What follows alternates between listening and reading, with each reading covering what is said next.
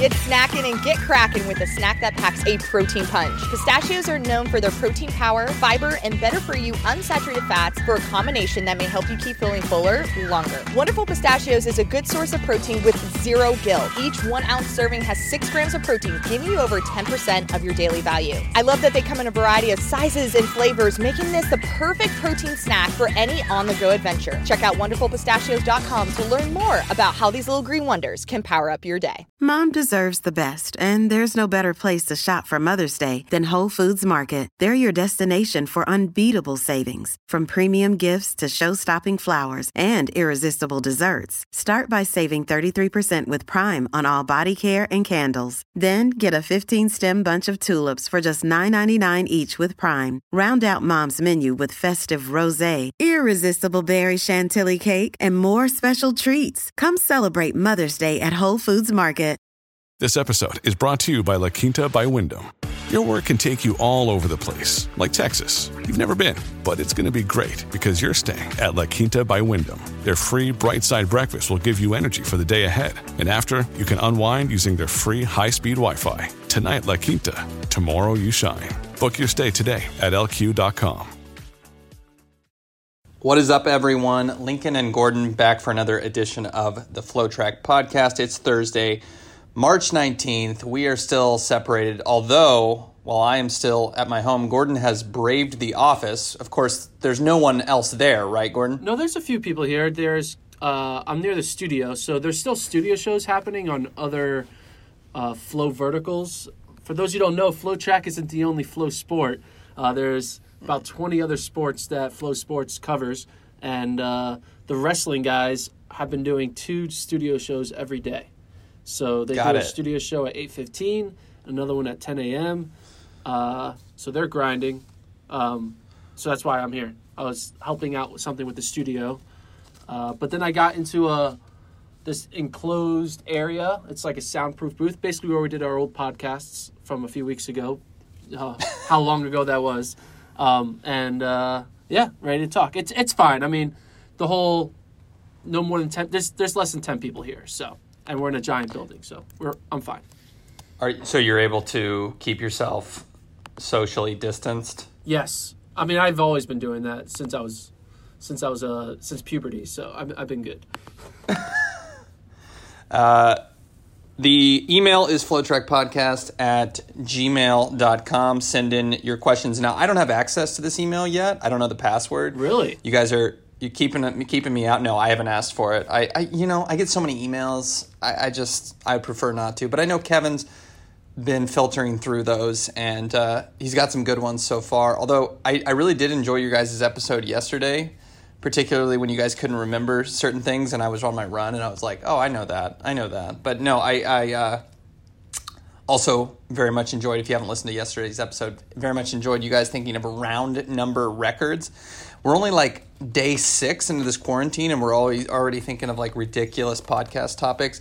So I thought, with that being said, I thought I'd normalize it a bit. Let, let's talk about 2019. It is Thursday after all. We can throw it back to just a few months ago when life was a lot simpler, I guess. Uh, last year was a very good year for track and field, and uh, I, I want to talk about our favorite moments from last year, and we'll just see where this goes. Yeah, basically, it makes sense. So Today's Thursday, so typically on Thursdays, Throwback Thursday. So we're just gonna throw it back to 2019. Might as well.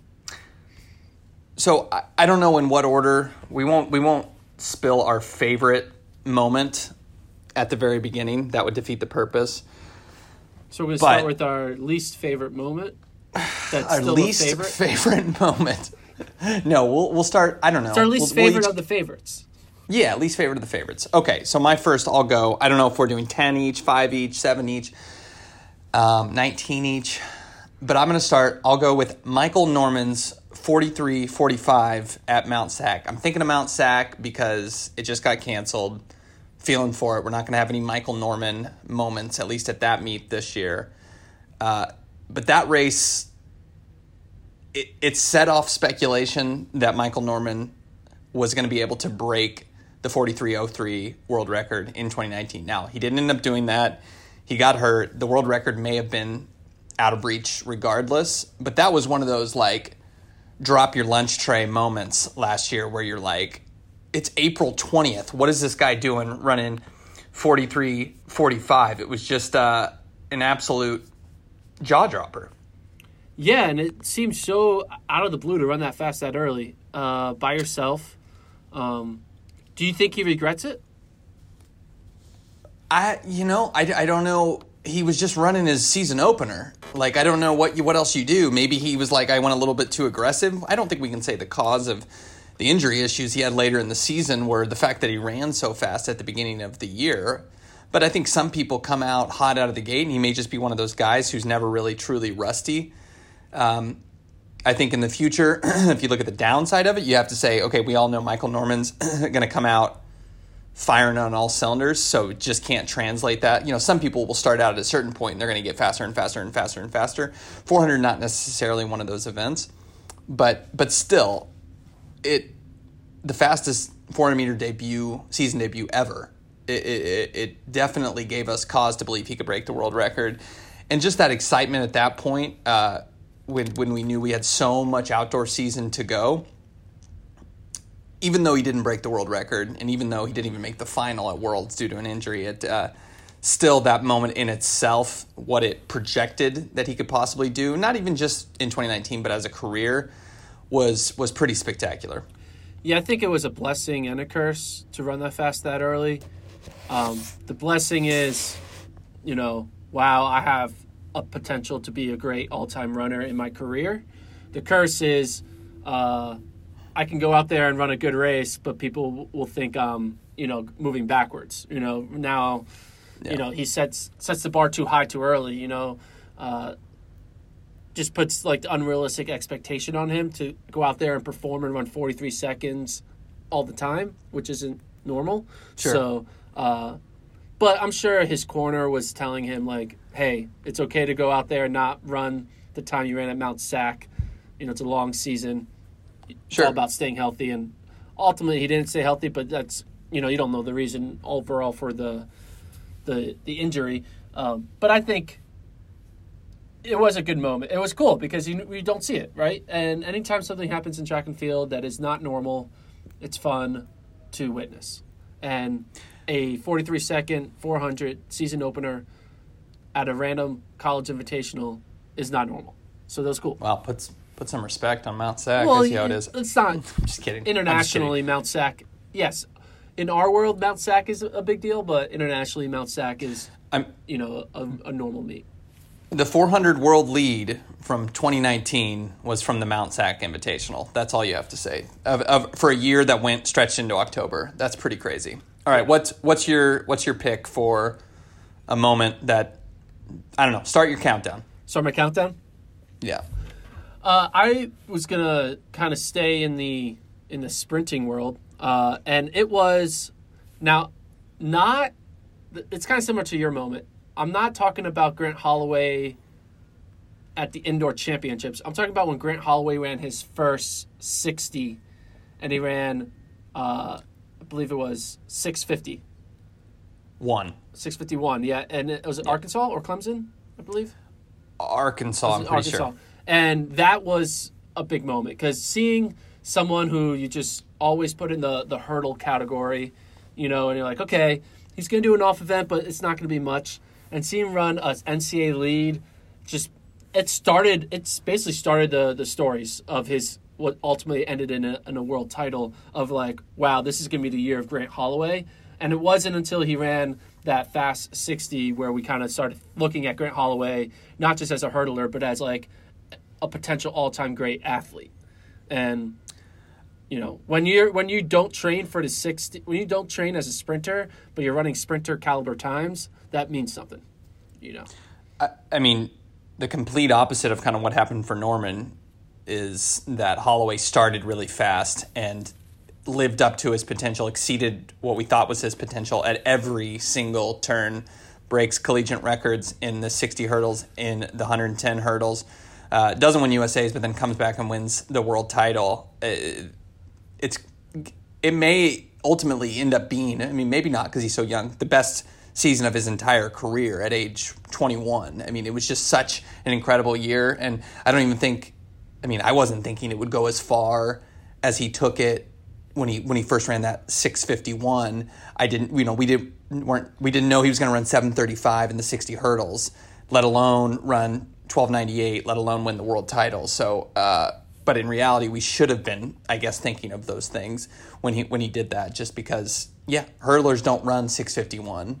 Hurdlers, normal hurdlers don't have that that raw speed, but. Uh, Holloway won the 60 and the 60 hurdles. First guy since Terrence Trammell to do that. He's obviously a special talent. Yeah, and it always. I mean, I know like this is very like can you just enjoy what you're seeing, but then it, you know typical you know media take or just fan take. You have like what if, You're like what if Grant Holloway stopped doing the hurdles and just became a sprinter? You know what could he run? Could he challenge Noah Lyles in a 200? You know something like that. Like obviously he can't right now, but when he showed that you know he has that 400 speed, he can split 44, 43 seconds in a 4x4, and he runs 651. You know, you got to think Yeah. there's like that. He just has that raw ability. Obviously, we always talk And- about he'd be a great 400 meter hurdler, but he says hell no to that, which I respect. Mm. Uh, but I'm ho- I'm looking forward to maybe an off year season, so 2022, right? There's no I don't know. We may be making up a lot of these events Yeah. in, in 2022. We'll But 2022, where Holloway doesn't feel the pressure to run his prime event, where we might see a lot of Holloway running 200s and open 200s, open 400s, open 100s on the track, so we can see him try to like do crazy things, kind of like what Christian Taylor does when he starts running the mm. 400, or Ashton Eaton when he did the 400 hurdles instead of the decathlon. I think I'm looking forward to 2022 Grant Holloway, where we don't see him in the hurdles. And if he gets the chance this year, it was overshadowed because it was the same weekend as USA's, and there was a lot of else going on too. But he ran 738 opener in, in 2020, and was- I think it was his only race of the indoor season. I mean, that's only 0.03 off his American record, and it was at the beginning of the year in a race essentially by himself. The guy has world record potential, has you know sub 1280 potential in the in the 110. So you just hope he gets that gets that chance. All right, I'll move on to my next moment. Uh, this wasn't necessarily a positive moment, but I really enjoyed the the Monaco Men's 400, July 12th, uh, where well, I'll just read what I uh, what I wrote earlier, or I guess um, in August of last year just as a recap. All right, so here I go. The race was memorable for all the wrong reasons as a false start caused mayhem, the likes of which I've never seen in track and field. After Kahmari Montgomery jumped out of the blocks much too early, runners in lanes 6, 7, and 8 failed to hear the infraction buzzer and kept it on as if nothing had happened. Texas Texas's Jonathan Jones, running in lane 7, got the worst of it as he unbelievably ran the entire lap before realizing that his effort, was all for naught. Uh, that was one of the stranger moments I've ever seen in in track and field, and I've been around the sport enough to see some some weird some weird things. But the idea that you could not only miss the sound of the gun, I guess I get that with the crowd noise, but then be so focused as to run the entire 400. Uh, I had never honestly even considered that. I guess I could see that in 100 because it's so short and you maybe don't want to stop your momentum. But there's a photo if you look in this article that I'm referring to where uh, the where Anthony Jose Zambrano, who ended up with this, uh, I believe he got a medal at Worlds. He's got his arms up, and then Jonathan Jones is like looking at the clock too, and it's just like this perfect meme moment.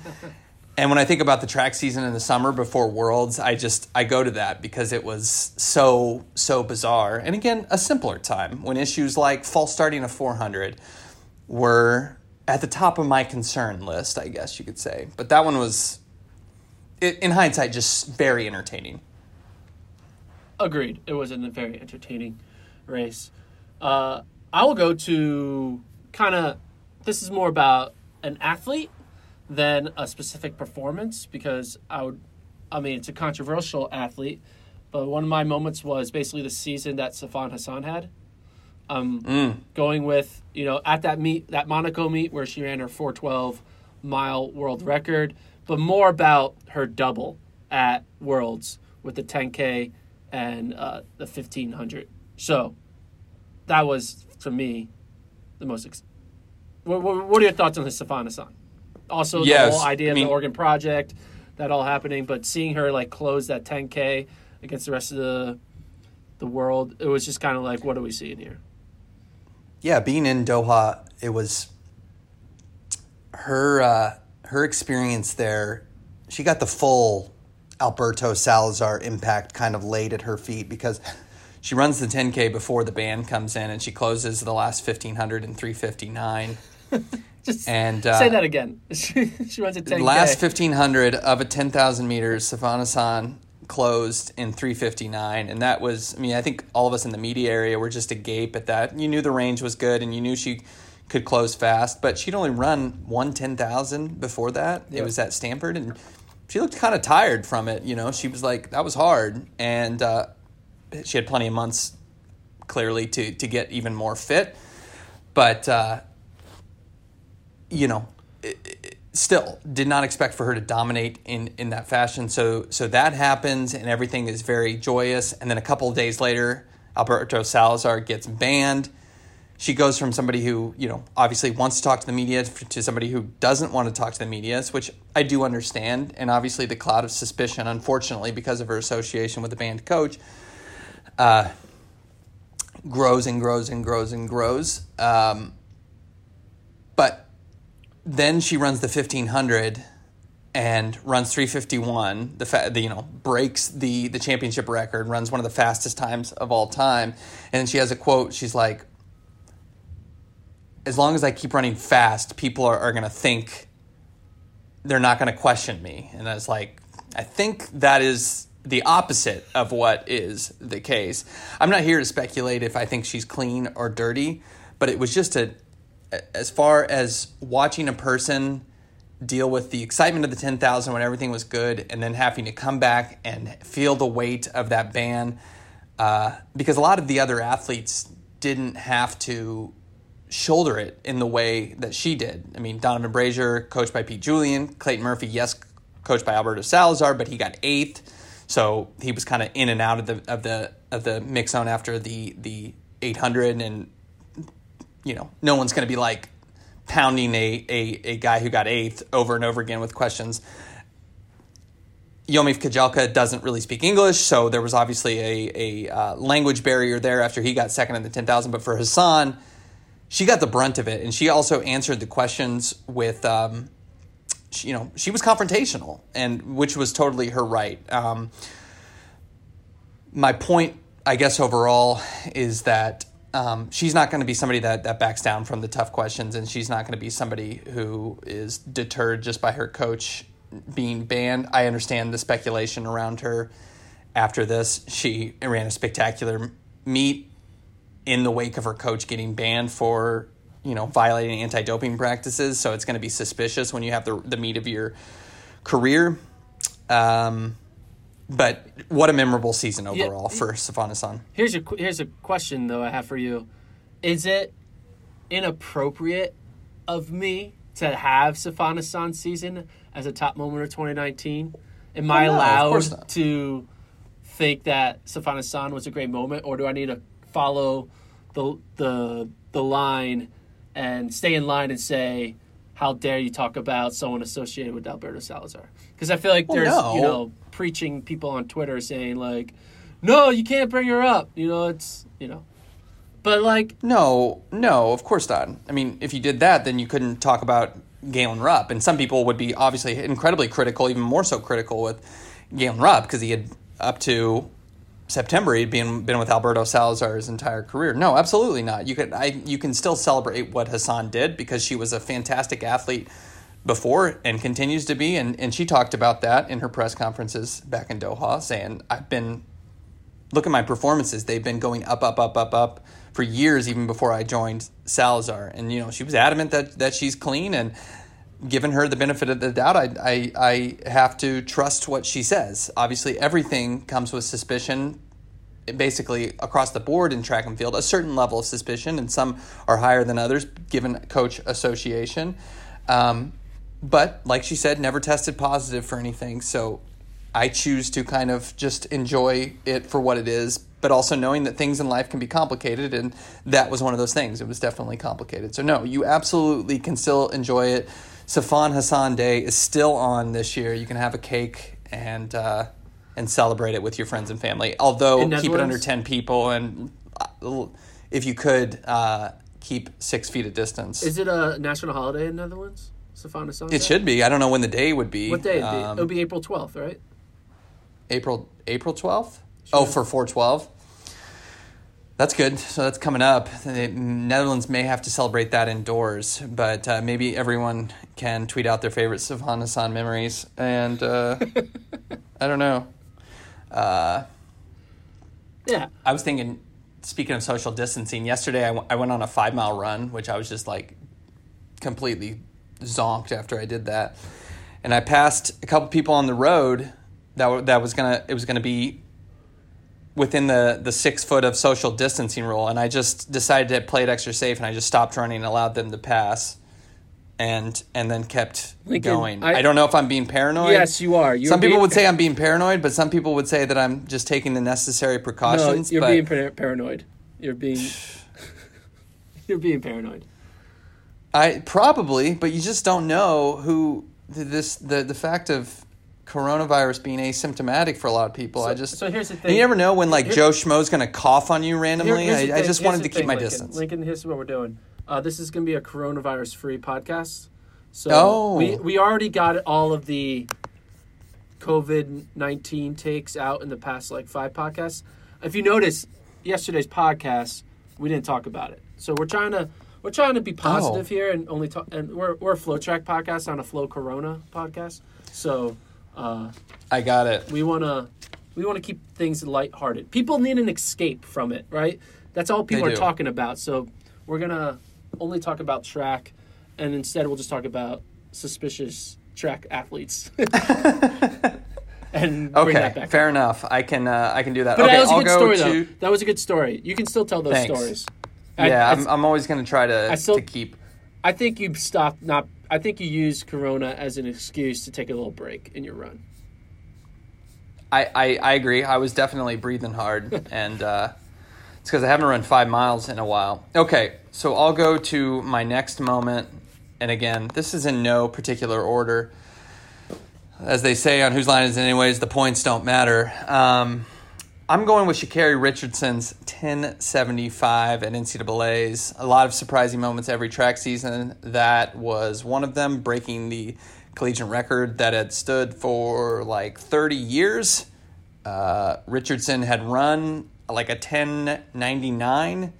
You don't usually make the jump from 1099 to 1075 within one meet. She did that. She had, I think, I think she broke 11 seconds at the East prelims, and then she lopped off nearly a quarter of a second. Went professional. At really, just her whole season was just nuts to come in from a freshman to have a good but not great indoor season, and then just to slowly build to this triumphant performance and in Austin at, at NCAA's, and then not even make the team, not even make the 200 final, barely make the 100 final, and finish like eighth. I mean, it was a strange season for Sha'Carri Richardson, and uh, I had to learn that her name was pronounced Shakari, not Shakari.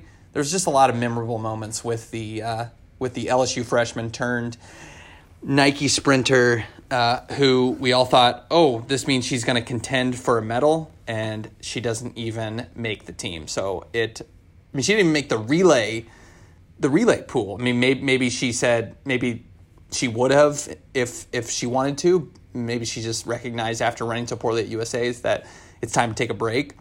But that was just a wild ride overall. Yeah, this may be uh, unpopular or take, but did we have we already seen the best of her? Will we ever see her run sub 1080 again? Well, I, I think a lot of people said it at the time. She could never run faster.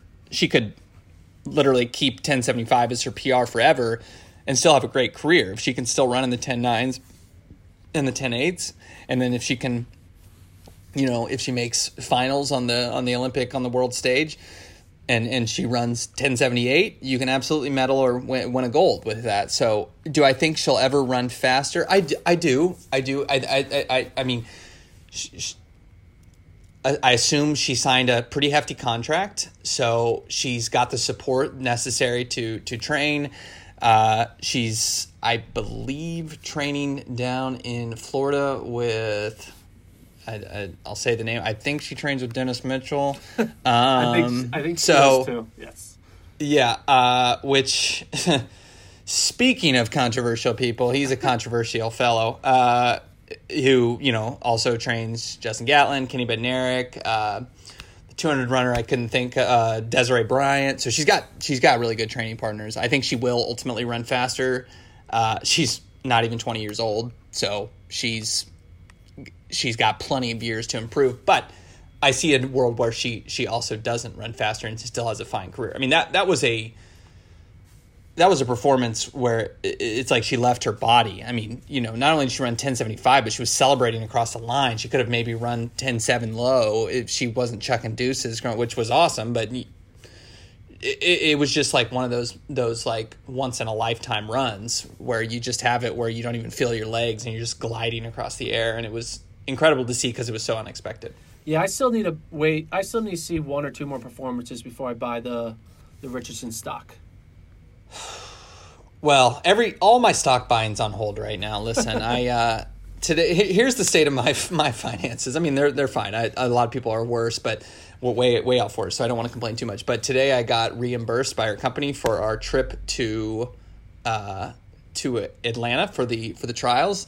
It was like two hundred and five dollars, and it basically so far has made my day. Like two hundred and five extra dollars in my checking account. I'm just like, yes, let's go. so that's the world we live in. Anyways, your your your choice next. My choice, best moments. Um, so I, I'm trying to like be a little eclectic with my moments and not just stay in one category or group grouping. Um, but I, I, I honestly liked uh, the. Uh, I guess I kind of like the. I mean, it's a really small moment, but it kind of was like, whoa. It, uh, I like the um, the BYU like. I like I like the West prelims for like two things. Oh wow. The West prelims. I like the the BYU thing where they got a bunch of guys in a bunch of events. That was really cool to see them like come together. And after a year ago in 2018, they all were like finished. They did had like the worst NCAA performance of all time, but one year later, these guys were all seniors. They qualified. What is it? Six guys in the 10K. That that sounds right. Yeah, six guys in the Yeah. 10K. Uh, they ran. They scored a lot of points indoor. They scored like they had like three guys qualify in the steeple. Um, but it was like a cool little BYU showing. And then also at that West prelims, I really enjoyed uh, Geordie Beamish's uh, interview after the 5K about Beamish coming off of the surprise indoor mile win. You know, decides to run the 5K instead of the 1500. And we're all like, why? Why is he doing this? And the first time we get to ask him why he chose a 5K, he says like he wants to race against McDonald and Fisher. And I was like, finally, someone who's like not trying to just win a title, but trying to like challenge themselves and being public and honest about it. I thought that was really cool. Now, ultimately, That said- he had a bad race, Yeah. but that he had he, he he like had a great kick in that prelim. So in Yeah. that moment, leading up, it was kind of cool. I don't know. I realized a lot of the bodies were different when we think about BYU. Clayton Young won the ten thousand, and he was out of eligibility. But should we have, in hindsight, taken BYU more seriously as a cross country program based on what they did in track? No. no, not at all. It was still NAU's race to lose, and they lost it. But BYU had a great race. But like, the guys who scored for BYU were not.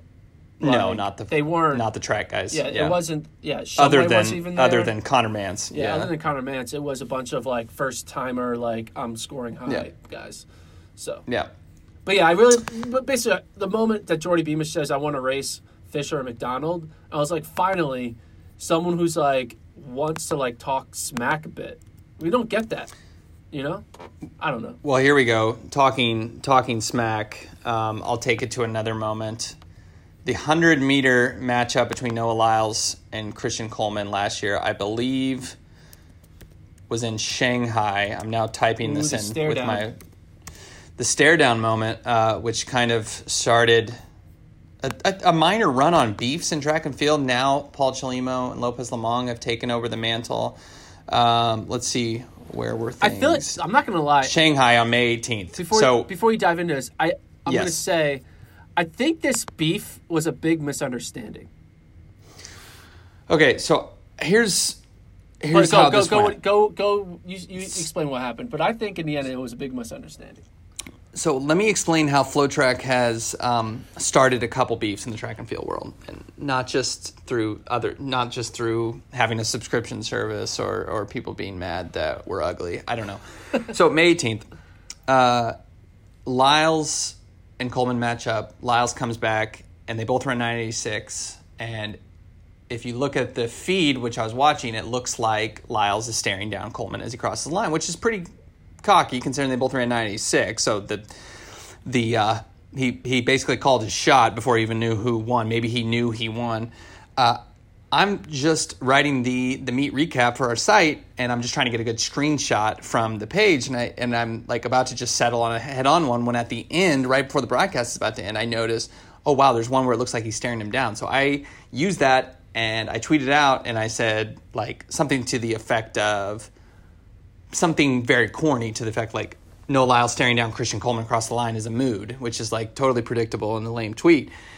Somebody in the comments says, "Stop trying to create drama." Some, I'm, I'm paraphrasing, but some, stop trying to create drama. He was staring at the clock, and I was like, "Oh, that's probably actually it," and I should probably just shut my mouth. Hour later or so, Lyles comes back and says, "No, FloTrack is is right. I was staring at him." and that sets off you know a good retweet party by a lot of people and uh, then either a day later or the same time you know or, or the same day coleman comes back with his famous like some people got to realize you know you can celebrate winning a season opener but i'm all about medals and whatnot and this and that and the other and that that really set that off between the two very different personalities but i had to wonder would that fun have happened if not for my screenshot? Now, I don't want to take all the credit or take all the blame, whichever way you look at it, but I really feel like that that doesn't start unless that that photo that that screenshot becomes available, and it's really just due to my due, due diligence as a screenshot artist um, to to find that moment. So and that that supposed beef, which they ended up kind of gaslighting everyone on, at least Coleman did, in the sense that he was like, "That that was just a media creation. I don't know what you're talking about." And, when then they were saying that at like USA's, and it was kind of like, "Wait a second, you were the one that said some people like to celebrate season openers. I like to think about medals or whatever." I'm paraphrasing again, but and then at the end of the season, they end up running on the same gold medal winning four by one. So it was it was ultimately squashed, and it was a little overblown, but they should not and cannot deny that that was a real online people are mad on the internet beef for at least a moment and uh, and regardless of if it's over or not i feel at least partly responsible for that that's all i'm saying Well, we should thank you for that because like we need. hey that. it's in my job description make content create beefs uh, get people mad at each other that's that's my job Yeah, I my reason for the misunderstanding is I think that Christian Coleman came back with his like uh I think Christian Coleman misunderstood Noah Lyle. I think Noah Lyles was like being fun and like Yeah. just like having a good time and I think Christian Coleman thought it was like a like are you trying to say you're better than me? And I think Yeah. no, Noah Lyles is saying like I like racing you. That's what I think. Yeah. yeah um, Cuz I think their personalities couldn't be any different they're- right Yeah, and I also think that it's a weird r- rivalry you can call it because Noah Lyles knows that like he is way better in the 200 than the 100, and Christian Coleman knows he's way better than the 100 than the 200. So like, correct no matter whenever they race, there is going to be that like, well, this is your event mantra. You know what I mean? Like, I know that they're both talking about doubling, but the perfect thing for Coleman to do would be to smoke him in the 100 final at the Olympics if the Olympics happen. And then do like what he did last year and which are all from the 200. Yeah. And then he doesn't have that I mean, I know he wants another medal, but everyone's gonna unless Lyles breaks the world record, which I don't think anyone thinks is happening. Um, Coleman beats Lyles, you know, gets to the Olympic gold, and then he, he's made his statement. He doesn't need to race him in the 200. You know, we all know what. The, I mean, sure, it'd be awesome for him if he beat Lyles in the 200 and swept both, and then we're talking about the next Bolt. But if he if he beats him in the 100, there's no really other thing he needs to prove, and I think. Uh, Okay, here's a question. that's why the that's why the advantage is in Coleman's hands going into the season because he's so good at the hundred and he's got such a good start and he's the, the undoubted you know best hundred meter runner in the world. He's to to be the best sprinter in the world. He's Lyles has to come down to his specialty, and then if Coleman stays on top, he he doesn't have to prove anything by running the two hundred. Okay, imagine a world like this. Imagine Noah Lyles runs 9 point, 19.2, 19.25 in the 200. It's the second fastest all time. Yep. And then gets second in the 100 to Coleman. And Coleman runs 9 8 to win the 100. Oh wow. Or 9 7 9. 9 8. 9 8 to win the 100. Okay. But Coleman doesn't run a 200. So Coleman has, he's one for one, running 9 8. And Noah Lyles is a first and a second, but his first is a 9.2, 19.2. yeah. So who who would come out as that me and be like, you, you're the best sprinter? Well, of course, we as people who pay attention to the sport, we would say Lyles if you you know, But can you? Yohan Blake's time and is just a, a less than a tenth away from Usain Bolt's world record. Yeah, I, we would say that, but I uh, still a part of the larger world who's going to pay attention just to the Olympics. Are going to say this is the hundred meter champion, and I, I don't know what fast times are in the two hundred. I understand you're going to say it's a it's a you know the fastest time in the world in, in a decade, but people are going to see the 100 meter champion and say that's fastest man in the world. So still, you know, Coleman has a, a the, the, the 100 meter PR uh, attention on his side, regardless of what Lyles does. Unless I guess Lyles breaks the world. I, th- I would say Lyles has to break the world record for for that to, to flip. I, I truthfully believe that. Okay, so what if Lyles does break the world record, but then Coleman like runs If Like- Lyles breaks the world record, he needs to be winning the hundred as well. Like, if he's running, like, there's no excuse for him to even Christian Coleman. He needs to be running the nine sixes if if he's going to break the 200 meter world record. That's a big if, obviously. That's a good point. You know, That's a good point. I mean, he needs to be sweeping both. So on the flip side of that, yeah, if if Lyles supplants Coleman in the hundred and then breaks the world record in 200, I mean, that's incredible because you could argue that I know people have run faster. And never mind. I was going to say I was going to make a controversial statement, but I, I, I, Oh, I think I know what you're gonna say. well, I no, I was just going to say that I, I don't think, other than people who were on substances, I don't know if Bolt ever beat somebody of Christian Coleman's caliber. I could be wrong. I mean, Blake was certainly spectacular in his age, but I'm thinking of Tyson Gay, ultimately tested positive. Um, you know, That's gonna be a good analysis to look back if if, at. if if if if Lyles somehow finds a way to break Bolt's world record and wins the hundred as well, the comparisons to Bolt are going to be incredibly legitimate. I would say. Now, is he going to break the world record? No, because 1919 is ridiculous. But the possibility is there for both Coleman and and Lyles to they're they're wrestling for the title of the best sprinter in the world if 2020 happens and. Uh, that's what's going to be super fun about it. But I think you know, strategy wise, Coleman will be best served to win the hundred and just scratch the two.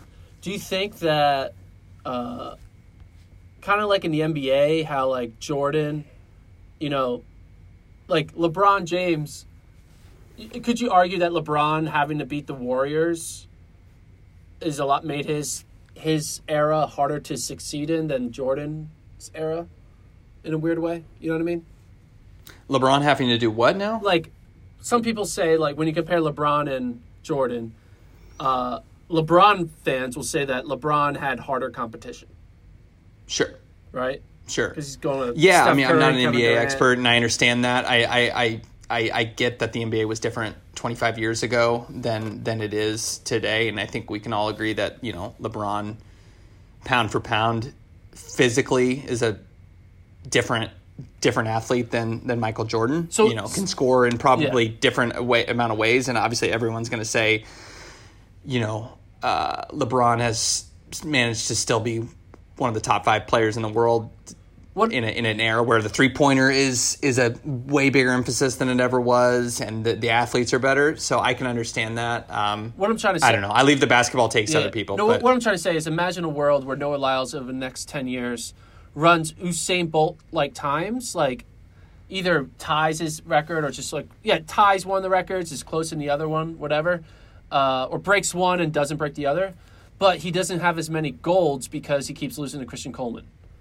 So, like, when he, oh, I see what you're saying. it's like, will will yeah. Christian Coleman to Lyles or Lyles to Coleman affect their legacy when compared to Bolt because they're kind of taking medals sure. away from each other?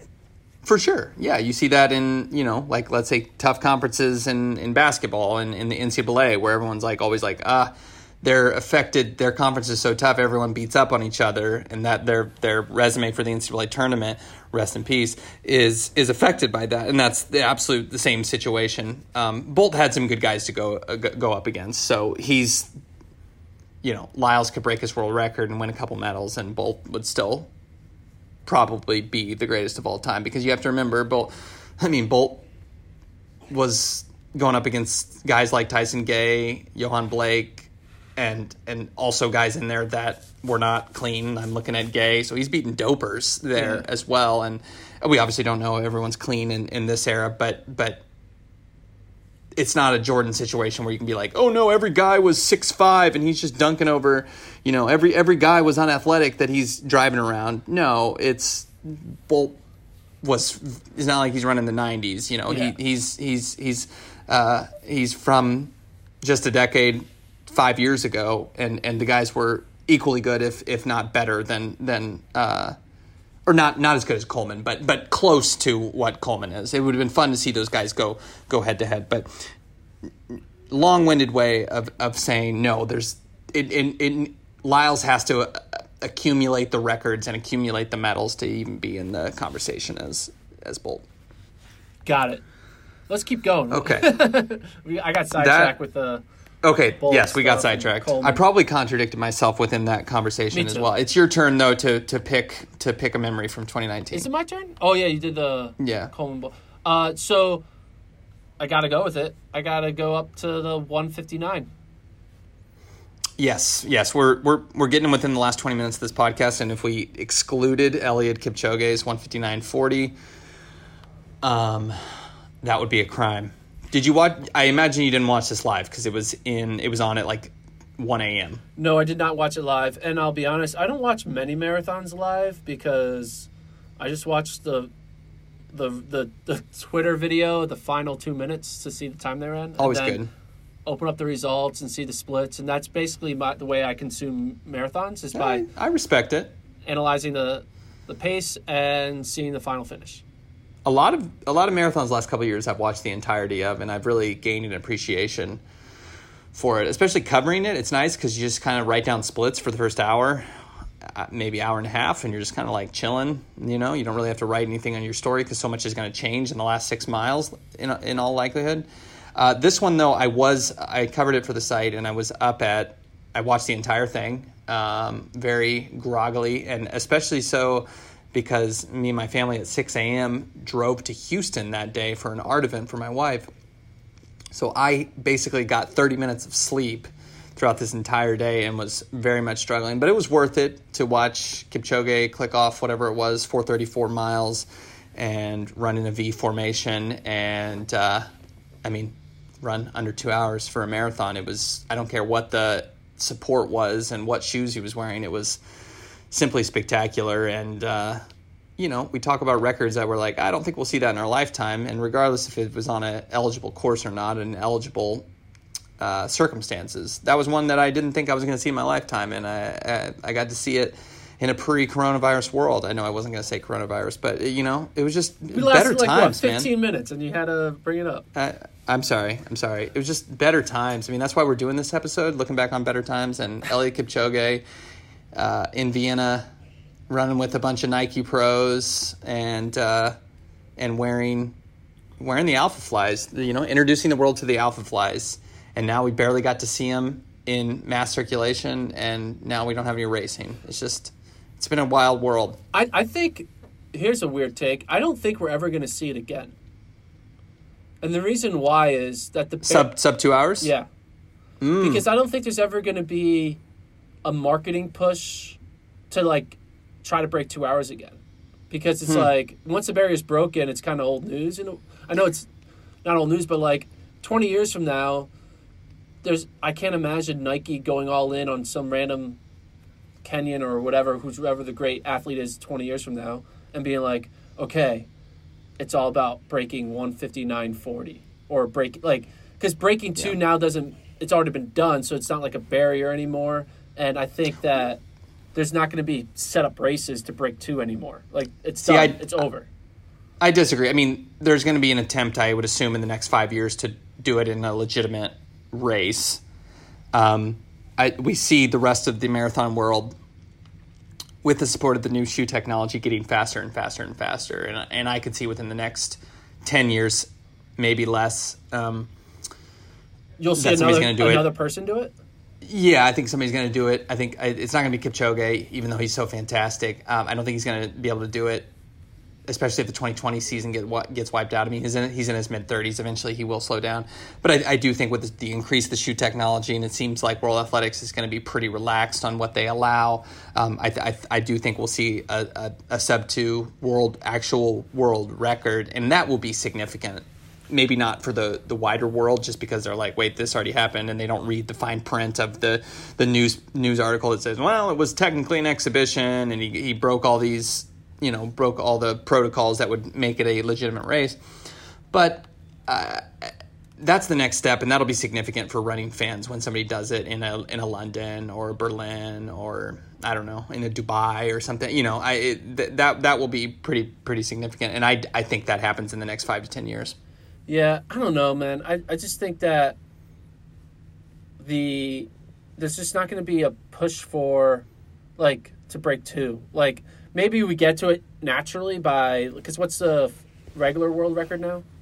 201 thir- 39 Two oh one thirty nine. So you know how many years? You know, the next time that get, runs faster, it's going to be a 201 34 and then it's going to you know like it's going to be multiple iterations before you even get to I don't know. I just think that a big reason it happened was because there was a lot of time, money, investment mm. in like the marketing of it. And now that whole like marketing magic is gone because someone's done it. So like no one's trying Wow, to be so this, how many no no one's how many try to be seconds are you giving to the marketing? to break two. What's that? How many seconds are you giving to marketing you're crediting a lot to marketing Two here minutes. I, How much money Yeah. did it cost for them to set up that exhibition? That's a lot of money. I don't know the the figures never came out I would imagine it was I don't know 50 million I, No, I, I don't know Yeah, I don't know. A lot. Like, they had to re- they had to resurface the roads yeah, like and then you hire all the people, and you're paying them not just for that day. You're paying them to train. You're paying a lot. There's so much investment going in those two races that happened, the Nike one and the Ineos. Like, there's just, and the reason they did it is because they know if it worked, you have this big, whoa, we did it. But now there's no, mm-hmm. re- no one is gonna want to invest multi-million dollars into being the second man to do something, right? Yeah, sorry. I'm in. I'm I'm looking up Ineos's stock right now, just because you know we're all in we're in a recession at this moment. I just want to see. I mean, that was like a big PR for that company, big PR move from that company. But is are they are they are they reaping the benefits amid this uh, amid this recession? Their their their stock is down right now. It doesn't seem to be plummeting, but you know I, that's what I cover. I cover Ineos stock now. Um, But you know what I'm trying to say? appear- yeah, yeah, yeah. I understand. No, I, there was a lot that, a lot of reasons outside of just physical ability that that that record happened, that the one fifty nine forty happened, and a big chunk of it is just Eliud Kipchoge. We he may be an outlier athlete that we never see again, um, but that you know you could put a lot there aside from just the shoes, aside from the the the uh, the pacing, aside from the, all the money put into it. It could just be a Kipchoge related thing. But I do think in the next, like I said, five ten years, that's just my prediction. Many people also thought we'd have flying cars by now, and the air the airspace looks pretty clean of of Toyota Priuses, you know, with wings. So. Uh, you you could be more you could be right, and I, I, I wouldn't be surprised basically either way. All right, so let me go to my next pick of this very eclectic and confusing podcast. Um, where do I want to go? Whew. What was fun? Um, what was a what was what was a good what was a good time that from? I have two more. So uh, Okay, y- yeah. Let me let me. pick- I'll I'll go. I'll, I'll just go to the World Championships because if if we're running out of moments here, I, I gotta I gotta I gotta roll out one of my one of my main picks, Dalila Muhammad's world record with, uh, with Sydney McLaughlin there in second. That race not only produced a spectacular photo of them both leaning at the same time, but a 52-16 world record with McLaughlin running into the into the 52 twos there. It was was just unbelievable. Even if they even if Muhammad had already broke the world record that that performance in Doha was it, it, it exceeded all the hype of, of those two going together going head to head again after matching up in, in Des Moines after Muhammad had broken the world record there for McLaughlin to kind of close the gap and run 52-23 in that final was was incredibly stellar. It was an unbelievable race, and it's I think it was the race of the year. I I agree. I'll go with you that. My uh, one of my moments. I guess it's it's a moment. It's kind of a moment that extended throughout the season. I kind of have a more of a a cherish cherish to the What's the word? Uh, sentimental value to the moment was Ah. the LSU Houston four x one finish at Texas Relays, where we saw the stare down between There you go. LSU and Houston. Uh, and that was one of the main storylines in our Houston Speed City uh, season long series. Check it out on FloTrack. Great, great uh, series. We followed them from post indoors all the way through the end of NCAA outdoors, seeing the highs and lows of that team. And Carl Lewis is, you can listen to Carl Lewis for hours, man. Just watch it for Carl Lewis if you don't get anything else. It's a great series. Check it out. Go to the films page on FloTrack, Houston Speed City.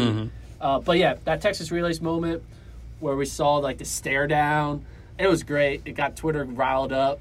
You know, like I said, I love it when athletes interact with the competition, and seeing the stare down was cool. It was cool on both ends. It was cool seeing like the cockiness of LSU. It was cool seeing the composure of Houston. You know, it was just nice. Hey, I- I, I liked it. I mean, although he had a disappointing outdoor meet, it set off a. a, a I, I never th- would think of Jaron Flournoy the same again. I mean, I all of a sudden that guy went from like, oh, that's a dude to like, that's a bad man right there. You know, Yeah, he's yeah. got some, he's got some, he's got some swag and he's got some confidence about him that. uh that I didn't know he had, and that was. It- It's too bad that I think he ended up getting hurt before or at the NCAA outdoor meet because that guy was exciting to watch, and you really wanted that rematch uh, between LSU and Houston in the four x one final And neither- on the same track they ran in Texas at, at the Texas Relays. Of course, Houston drops the stick at the West prelims, and LSU doesn't Make the have final. Flournoy. They didn't make the yeah, final, so that that one fizzled. That was like the highlight of the season, even though Florida ends up breaking the collegiate record Yeah. at, at NCAA Outdoors. That still was the LSU Houston was still kind of the four by one moment of, of the entire year. Um, yeah, that that one I, I, I do appreciate you plugging plugging the website, plugging your series there. Um, I didn't know it was plug hour, but but I but I Hey, you, but, you plugged, but I'll let you have this you one. plugged uh, Sari's art a little bit. So you had to go to an art show. That's true. I, I'll need to do that, and, and I got to promote my SoundCloud and my routing number too. If people just want to send me money, um, my Venmo. So I, yeah, I have, that was that was a good one. Yeah, I have two more moments. If you want to wrap it up, do you have any? uh, T- t- No, take the reins. I mean, So- I'm sure there. I'm sure there are, but yeah, you go ahead. I'm going to stick to that track at the- Texas track and the Matthew Boling experiment. Uh, the senior year, Matthew Bowl- Boling, obviously running the sub 10, super win win nated, uh, but just it all came. well, that was not it. That wasn't at UT. no, that wasn't UT. He ran that before. Yeah. Uh, Yeah. The, the Texas championships, but seeing him run the four x four anchor where he had an ultimate kick down, caught ran like split forty four seconds or something like that in a four x four.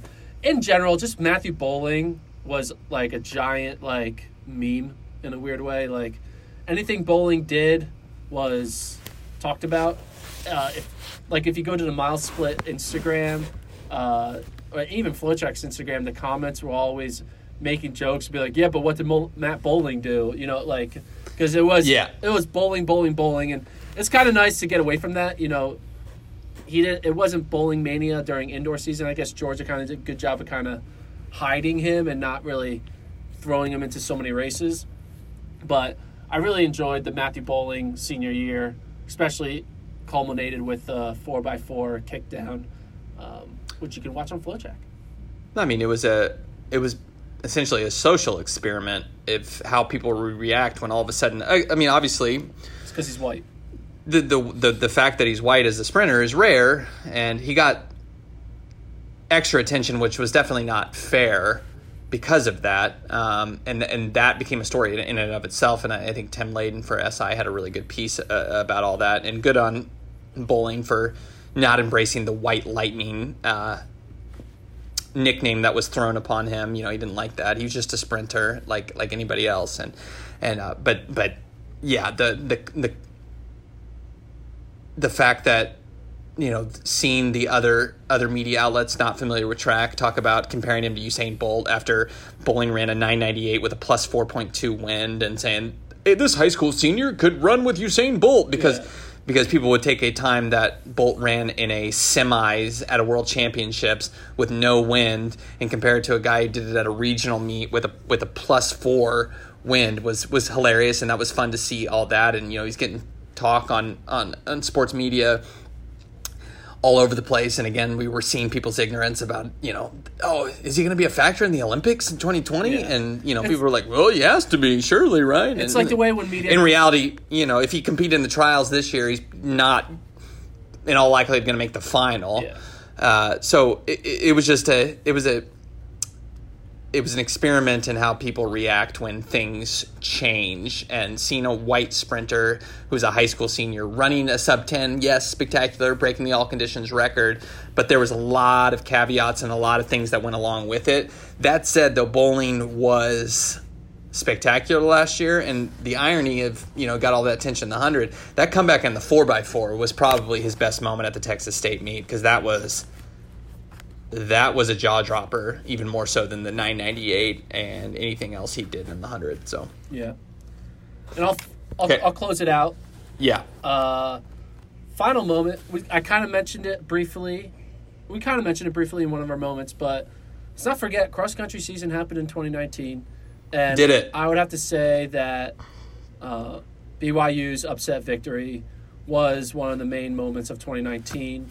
It culminated their outdoor season and beating that NAU team. Uh, looking back on it, we're going to look at it as one of the all time upsets, especially because I'll say right now, NAU is going to run crazy.